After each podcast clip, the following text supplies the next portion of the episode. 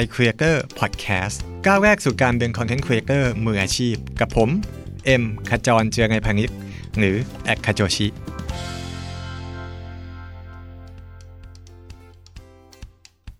สวัสดีครับยินดีต้อนรับเข้าสู่ iCreator Podcast นะครับ กับผม เอ็มขจรเจียรนัยพานิชย์ หรือว่า @khajochi episode นี้เรายังอยู่กับพี่เอ๋ นิ้วกลมนะครับสราวุธเฮ้งสวัสดิ์อีกครั้งหนึ่ง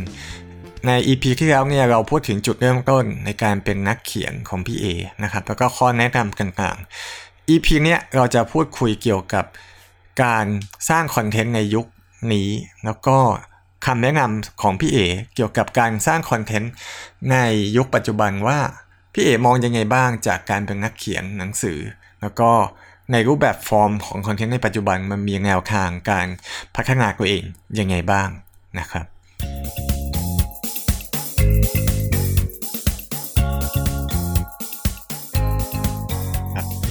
หลายคนอาจจะจินตนาการไม่ออกว่า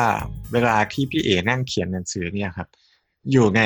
environment แบบไหนสภาพแบบไหนนั่งเขียนในเอ่อห้อง co-working space สวยๆ มีกาแฟจิบร้าน Starbucks หรือว่าอยู่บ้านหรือมุมไหนอืมประมาณไหนครับเอ่อการเขียนหนังสือที่ดีสำหรับเราเนอะครับคือการเขียนในสถานที่ที่คุ้นเคยครับอืมแล้วก็เคยอ่านบทความ เอ่อบางคนเนี่ยเขาก็จะบอกว่า โต๊ะเดิมเดิมๆคอมพิวเตอร์เดิมเดิมๆมุมเดิมเดิมๆสภาพแสงเดิมเดิมๆภูมิอากาศเดิมเดิมๆของเราเนี่ย มันมีพลังนะครับอืมคือส่วนตัวแล้วเนี่ยเชื่อในเรื่องความคุ้นเคย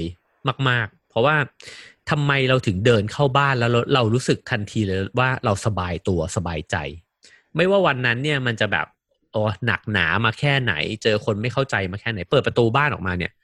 เออมันกลับสู่ดาวของเราอะครับ แล้วจริงๆไอ้โต๊ะเขียนหนังสือมันก็มีสภาพคล้าย ๆ แบบนั้นสำหรับตัวเองนะฮะคือไม่เป็นคนที่ไม่สามารถไปเขียนที่ไหนก็ได้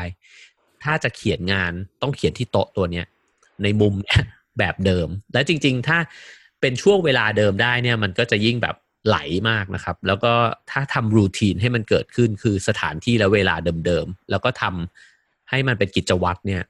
โอ้โห มันจะมีพลังในการเขียนเยอะมากเลยฮะ ราะฉะนั้นก็ในโต๊ะทำงานที่บ้านที่แวดล้อมไปด้วยหนังสือเยอะๆอะไรเงี้ยครับหนังสือก็จะกองกองๆกันอยู่บนโต๊ะแล้วก็ข้างหลังข้างๆ แล้วก็สภาพแสงก็จะไม่ไม่ชอบแสงสว่างจ้าๆมาก ก็อยากจะให้มันสลัวสลัวๆแล้วก็โฟกัสอยู่ที่หน้าคอมพิวเตอร์เนี่ยครับ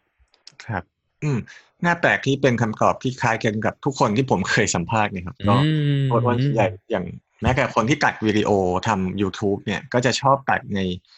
เออห้องเดิมๆโน้ตบุ๊กเครื่องเดิมบรรยากาศแบบเดิมๆช่วงเวลาช่วงเดิมด้วยซ้ำหรือว่าอะไรแบบนั้นนะครับอืมอืมถามเพิ่มเติมครับพี่เอ่อครับหลายคนมีคำถามคล้าย ๆ กับผมคือเอ่อเคล็ดลับในการใช้ภาษาของพี่เองเนี่ยครับครับเอ่อพี่เอกมีวิธีการเขียนยังไงคือ ถ้าจะให้นิยามเอ่อการเขียนในแบบนิ้วกลม หรือว่าถ้าเป็นเทคนิคในการเขียนภาษาอืมในแบบ ของพี่เอกนิ้วกลมเนี่ยครับครับพี่เอกมีวิธีการยังไงบ้าง หรือว่ามีเคล็ดลับยังไงบ้างครับ ครับ ส่วนตัวคิดว่าถ้าวิเคราะห์หรือว่าหันไปมองงานเขียนตัวเองเนี่ยคิดว่างานเขียนตัวเองมีอิทธิพลมาจากสองสิ่งนะครับ อันที่หนึ่งก็คืออาชีพที่ตัวเองทำก็คือโฆษณา เพราะว่าผมเป็น copywriter ด้วยใช่ไหมฮะครับแล้วก็อีกอิทธิพลหนึ่งก็คือจากการอ่านหนังสือ เพราะฉะนั้นเนี่ยเอ่อถ้าจะตอบว่างานเขียนมันจะต้องเอ่อ วิธีการใช้ภาษามันมันเกิดขึ้นจากอะไรอะไรเงี้ยครับ ผมคิดว่าเออมันมันจะต้องเริ่มก่อนที่จะเขียน นั่นก็คือเริ่มจากนิสัยในการอ่าน คือคนที่มีภาษาในหลาย ๆ รูปแบบหรือว่ามีลีลาทางภาษาที่มันออค่อนข้างสละสลวยหรือว่าออมีความกระฉับกระเฉงทางภาษาเนี่ยนะครับ ส่วนใหญ่เนี่ยจะเป็นคนที่อ่านหนังสือเยอะ แล้วคำว่าเยอะมันไม่ได้หมายความว่าหลายเล่ม แต่มันหมายถึงว่าหลายแนว หลายสำนวน หลายลีลา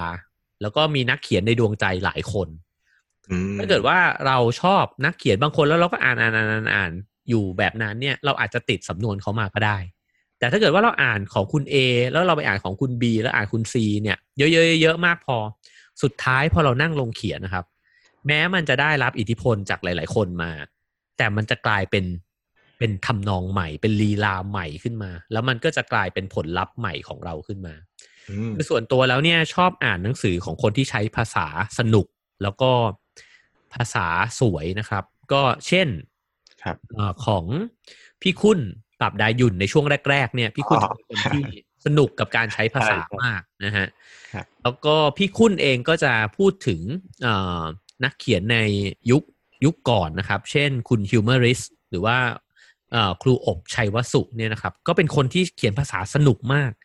แล้วก็อีกคนหนึ่งที่เขียนหนังสือสนุกมากก็คือคุณมุกหอมวงเทศนะฮะเอ่อคนที่ใช้ภาษาสวยเนี่ยสำหรับเราก็คืออาจารย์เสกสรรประเสริฐกุลโอ้อ่าครับแล้วก็คุณอาจินปัญจพันธ์ภาษาที่มันหน่อยก็คือ อารงวงสวรรค์ใช่ไหมครับ ถ้าแบบ กระชับฉับไว มีเลือดมีเนื้อก็ชาติกอบจิตติ คือจริงๆที่พูดมาเป็นแค่ส่วนหนึ่ง แล้วก็นักเขียนแต่ละคนเนี่ยก็มีท่วงทำนองและลีลาทางภาษาที่แตกต่างกันไป สิ่งเหล่านี้เนี่ยมันก็หลอมรวมมา แล้วก็ความชอบเก็บเล็กผสมน้อยเนี่ยครับมันก็ถูกนำมาใช้ บางครั้งก็โดยตั้งใจ บางครั้งก็โดยอัตโนมัติ ระหว่างที่เราเขียนออกมาใช่ไหมครับ ทีนี้เมื่อกี้อิทธิพลอย่างที่สองที่บอกก็คือการทำโฆษณา การทำโฆษณาเนี่ย มันก็ต้องอาศัยการอ่านเหมือนกัน สมัยที่เข้าไปทำเอเจนซี่แรก ๆ เนี่ย ทุกครั้งที่ว่างจะเปิดทั้งหนังแล้วก็ทั้งหนังสือโฆษณาเนี่ยดู เวลาดูก็จะดูเฮดไลน์เขา ดู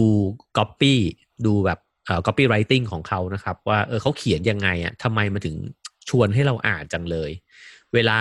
ดูแอด TVC เนี่ย ก็จะดู tagline ว่าเออทำไมมันขมวดจบประโยคเดียวแล้วมันคมบาดขนาดนั้น อย่างเงี้ยครับอืมเพราะฉะนั้นสิ่งเหล่านี้เนี่ย มันก็ติดตัวมาด้วยคือตอนนั้นเนี่ยนั่งจดเลยนะฮะ สมัยทำโฆษณาเนี่ยครับแล้วก็เวลาที่เราเป็น copywriter เนี่ย สิ่งหนึ่งที่มันจำเป็นก็คือ เราจะต้องขึ้น headline ให้คนหยุด ถ้าเป็นสมัยก่อนเนี่ย มันก็คือการเปิดหนังสือพิมพ์หรือเปิดแมกกาซีนแล้วพอมาถึงหน้าเนี้ยคุณจะต้องหยุดให้ได้อะเพราะฉะนั้น headline มันจะต้อง hook เข้าไปที่ตาเขาทันที สิ่งที่จะต้องตามมาก็คือว่า แล้วถ้าพอหยุดแล้วเนี่ย ย่อหน้าแรก มันต้องดึงให้อ่าน แล้วอ่านต่อไปจนจบ แล้วก็จบสุดท้ายด้วยด้วย tagline ที่มันตบเข้าสินค้าแล้วก็จบแบบโอ้โหกูยอมมึงแบบนั้นนะฮะ นี่คือ character ของงานโฆษณา แล้วก็เชื่อว่าสิ่งเหล่านี้มันก็ติดมาในการเขียนแล้วก็บางครั้งก็โดยไม่ตั้งใจครับ ไม่ได้ตั้งใจให้มันเป็นอ่อ format ขนาดนั้น แต่ว่าบุคลิกแบบเนี้ยมันติดมาแน่ๆ อืมครับ โดยโดยเท่าที่สรุป เท่าที่ฟังก็คือ เราควรจะต้องเสพคอนเทนต์ให้เยอะ เหมือนกัน เช่นเดียวกันที่เราจะสร้างคอนเทนต์ที่ดีออกมาได้คือเอ่อพูดถึงเด็กรุ่นใหม่หลายคนก็เหมือนกันเอ่อผมเคยคุยกับน้องหลายคนที่อยากจะผลิตงานที่ดี แต่พอถามกลับไปว่าเราเราอ่านหนังสือเยอะแค่ไหน เราอ่านบล็อกคนอื่นเยอะแค่ไหน เราเสพงานหลากหลายแค่ไหนเนี่ยกลับเริ่มพบว่าไม่ค่อยเยอะมาก ซึ่งๆอย่างพี่เอกก็จะให้คำแนะนำว่าเออเราควรจะเสพงานให้เยอะ เพื่อที่เราจะผลิต ผลิตงานออกมาให้ ให้แตกต่างให้มีความหลากหลายแล้วก็เรื่องของภาษาเช่นเดียวกันนะครับอืมใช่ครับใช่ ครับ ขอคำถามอีกสักสองสามคำถามนะครับได้เลยครับอิ่มได้เลยครับสำหรับการทำคอนเทนต์ในยุคปัจจุบันเนี่ยครับ ซึ่งเอ่อมันมีความไวกว่าสมัยโตเกียวไม่มีขาเนาะแล้วก็อืมใช่ใช่มีรูปแบบฟอร์มของคอนเทนต์แบบเยอะมากอืมหลายแบบมากความว่องไวอะไรหลายอย่างการ โตไวอะไรแบบนั้น ถ้าครับพี่เอ๋จะให้คำแนะนำสำหรับเอ่อน้องหลายคนที่กำลังฟังอยู่ตอนเนี้ยว่าเฮ้ยเราอยากจะเป็น creator นะเราอาจจะมีใครหลายคนที่เป็นไอดอลอยู่ของเราอยู่ แล้วก็อยากจะเติบโตมาเป็น creator ในยุคนี้ครับครับพี่เอ๋มีคำแนะนำอะไรบ้างสำหรับเด็กรุ่นใหม่ตอนนี้ครับ อืม จริงๆ ถ้าโดยสัตย์จริงเลยคือไม่กล้าแนะนำเลยนะครับ เพราะว่ารู้สึกว่าเป็นคนที่ใกล้จะพ้นยุคมากๆแล้ว อยู่ยืนอยู่ตรงปลายขอบเหวมากๆครับ แต่ก็ยังสนุกกับการตามโลกทุกวันนี้แล้วก็ตามสื่อสมัยใหม่ ซึ่งรู้สึกว่ามันสนุกมากนะครับเอ่อแต่ถ้าเกิดจะสะท้อนมุมมองส่วนตัวให้ฟังก็แล้วกันนะครับ ว่าอืมคิดว่าเอ่อสิ่งที่มันน่าคิดก็คือ เวลาเราบอกว่าเราจะทำคอนเทนต์เนี่ยเราเห็นคอนเทนต์ เป็นงาน หรือเป็นงานอดิเรก หรือเป็นชีวิต หรือเป็นความสนุก คือสิ่งเหล่านี้เนี่ยบางทีมันเบลอมากนะครับ ในสมัยก่อนหน้าที่เราจะมีเวทีที่มันเปิดกว้างขนาดนี้เนี่ย เวลาที่เราอย่างตัวเราเองเนี่ยเราคิดว่าเฮ้ยเราทำคอนเทนต์ดีกว่าเนี่ยเราเขียนหนังสือดีกว่า หรือเราทำหนังสั้นดีกว่าเนี่ย เราไม่กล้าคิดถึงมันว่ามันจะเป็นรายได้นะครับอืมเราเพียงแค่คิดว่าเราอยากทำมันนะ แต่ทีนี้เนี่ยพอเราไปตั้งต้นว่ามันจะต้องเป็นรายได้ด้วย แล้วมันจะต้องสนุกในแบบที่เราอยากได้ด้วยเนี่ย ตรงเนี้ยเป็นโจทย์ที่ไม่ง่ายเลยนะครับ บางคนทำได้เก่งมากอันนั้นคือยอมรับเลยขอคารวะเลยนะครับ แต่ว่าถ้าเรายังคิดว่ามันยังเป็นรายได้ให้เราไม่ได้เนี่ยเฮ้ยเรามีรายได้อย่างอื่นได้ไหมในชีวิต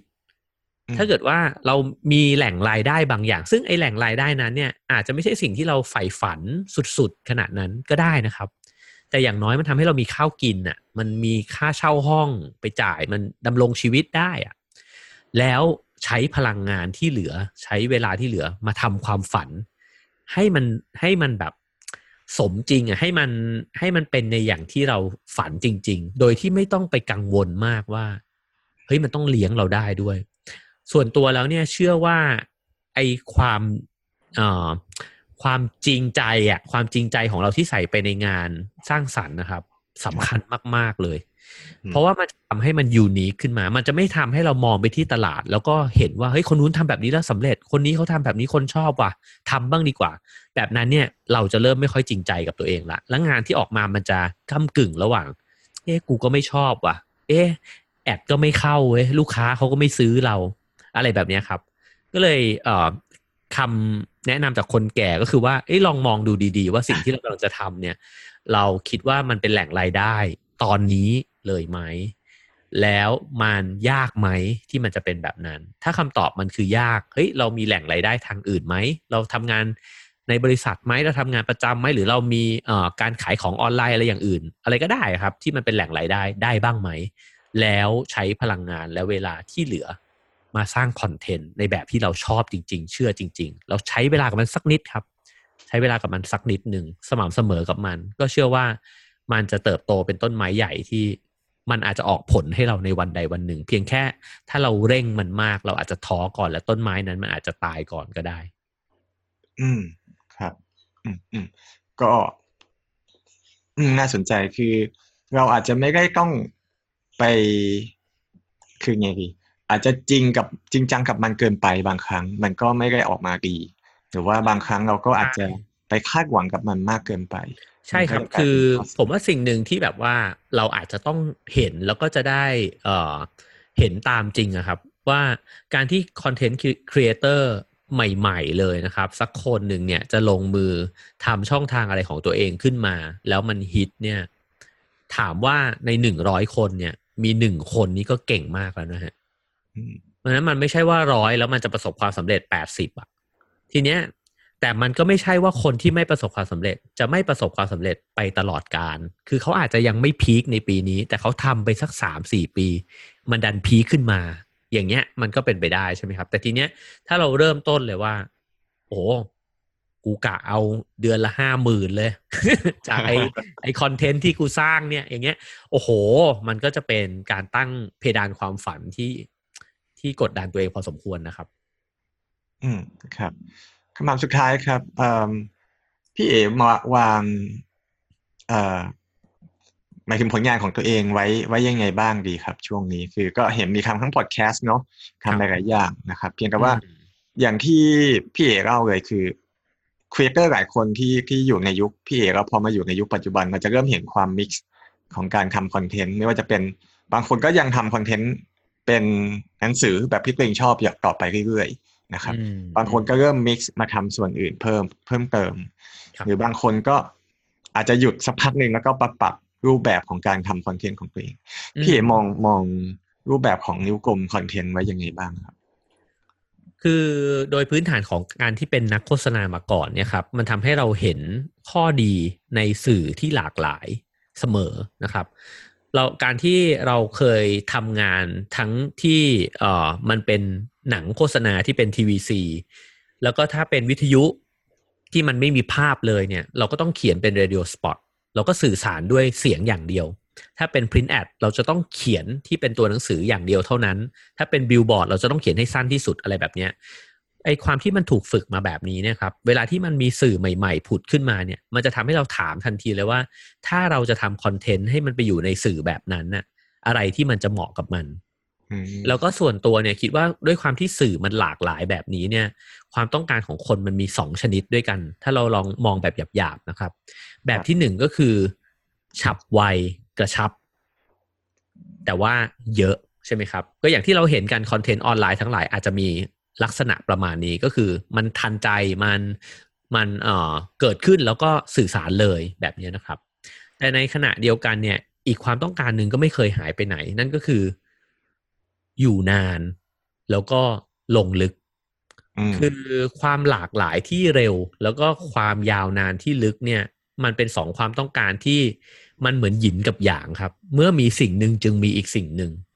คือพอยิ่งโลกโลกมันไปเร็วมากเท่าไหร่อะคนมันต้องการดำดิ่งอยู่กับอะไรบางอย่าง นานๆ แล้วก็ลงลึกไปกับเรื่องใดเรื่องหนึ่งด้วยเช่นกัน แล้วในขณะเดียวกัน ถ้าเกิดว่าเราเราลงลึกไปในอะไรสักอย่างเนี่ย เราก็อยากที่จะโงหัวขึ้นมา แล้วก็สนุกกับความหลากหลายอันฉับไวด้วยเช่นกันเนี่ย เพราะฉะนั้นก็ คำถามของเอ็มที่ถามว่ามองคอนเทนต์ของตัวเองยังไง ก็คิดว่าจะต้องตอบสนองทั้งสองความต้องการนี้ครับ แล้วมันก็ตอบสนองอบุคลิกของเราที่อยู่ในโลกที่มันเปลี่ยนไปด้วยเช่นกัน ก็คือเราก็จะมีคอนเทนต์ที่มันฉับไวสั้นกระชับใช่ไหมครับ อาจจะเป็นคอนเทนต์ที่มันตอบสนองสื่อในโลกสมัยใหม่ เช่น มันอาจจะเป็นพอดแคสต์มันอาจจะเป็นคลิปสั้น ๆ มันอาจจะเป็นงานเขียนชิ้นสั้น ๆ ใช่ไหมครับ แต่ในขณะเดียวกันเนี่ย ก็ยังอยากจะเขียนหนังสือที่มันลงลึก แล้วก็โดยส่วนตัวยิ่งแก่อยากจะยิ่งลึกขึ้นเรื่อยๆด้วย ก็อยากจะเขียนหนังสือที่มันเออ มันพูดถึงเนื้อหาหนึ่งเรื่องเนี่ยให้มันให้มันแบบอิ่มไปเลยอะ่ะ เช่นสมมติเออเขียนเรื่องฮิมาลัยไม่มีจริงหกร้อยหน้าแบบนี้นะครับ หรือว่าเขียน Homo Finishers แบบสี่ร้อยกว่าหน้าอย่างเงี้ย ก็ยังเชื่ออยู่เสมอครับว่า คนทำก็มีความสุขที่ได้ดำดิ่งลงไปในหัวข้อนั้นอย่างลึกๆ แล้วก็คนอ่านเองอะ่ะ ก็มีความสุขเช่นกันที่ได้ดำดิ่งไปด้วยกัน อืมอืมครับ ผมชอบพี่พี่เอ๋แยกฟอร์มของคอนเทนต์ในสองรูปแบบเนาะคือคุยกับหลายคนตอนนี้เขาจะชอบมองแบบ อ่าทำใน YouTube ต้องแบบนั้นทำใน TikTok ต้องแบบนี้ทำในทวิตเตอร์ต้องแบบนั้นแต่จริงๆถ้ามองกว้างๆแล้วก็ถอยออกมาหน่อย มันก็จะมีรูปแบบฟอร์มที่ชัดเจนว่าสั้นไวกระชับกับลงลึก detail ในหลายแบบนะครับ เพราะฉะนั้น ด้วยด้วยด้วยการมองแบบนี้ก็จะจะสามารถทำคอนเทนต์ในได้ทุกแพลตฟอร์ม เช่นเดียวกันนะครับ ยังรอพี่เอ๋ใน TikTok อยู่นะครับ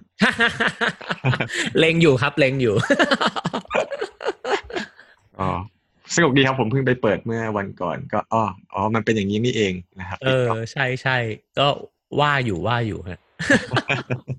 ได้ครับ วันนี้ขอบคุณพี่เอ๋มากเลยนะครับ ขอบคุณเอ็มเหมือนกันครับคำถามสนุกมากเหมือนกันครับ ครับ ก็หวังว่า ผู้ฟังทุกท่านนะครับ ก็น่าจะได้ประโยชน์ไม่มากก็น้อยนะครับ ติดตามไอเฟเกอร์พอดแคสต์ได้เช่นเดิมนะครับ ทาง iTunes แล้วก็ SoundCloud รวมถึง YouTube แล้วก็ทาง GetTalks Podcast ด้วย วันนี้ผมเอ็มขจรเจริญพนิษหรือแอดขจชิลาไปก่อน พบกันใหม่ เอพิโซดหน้า สวัสดีครับ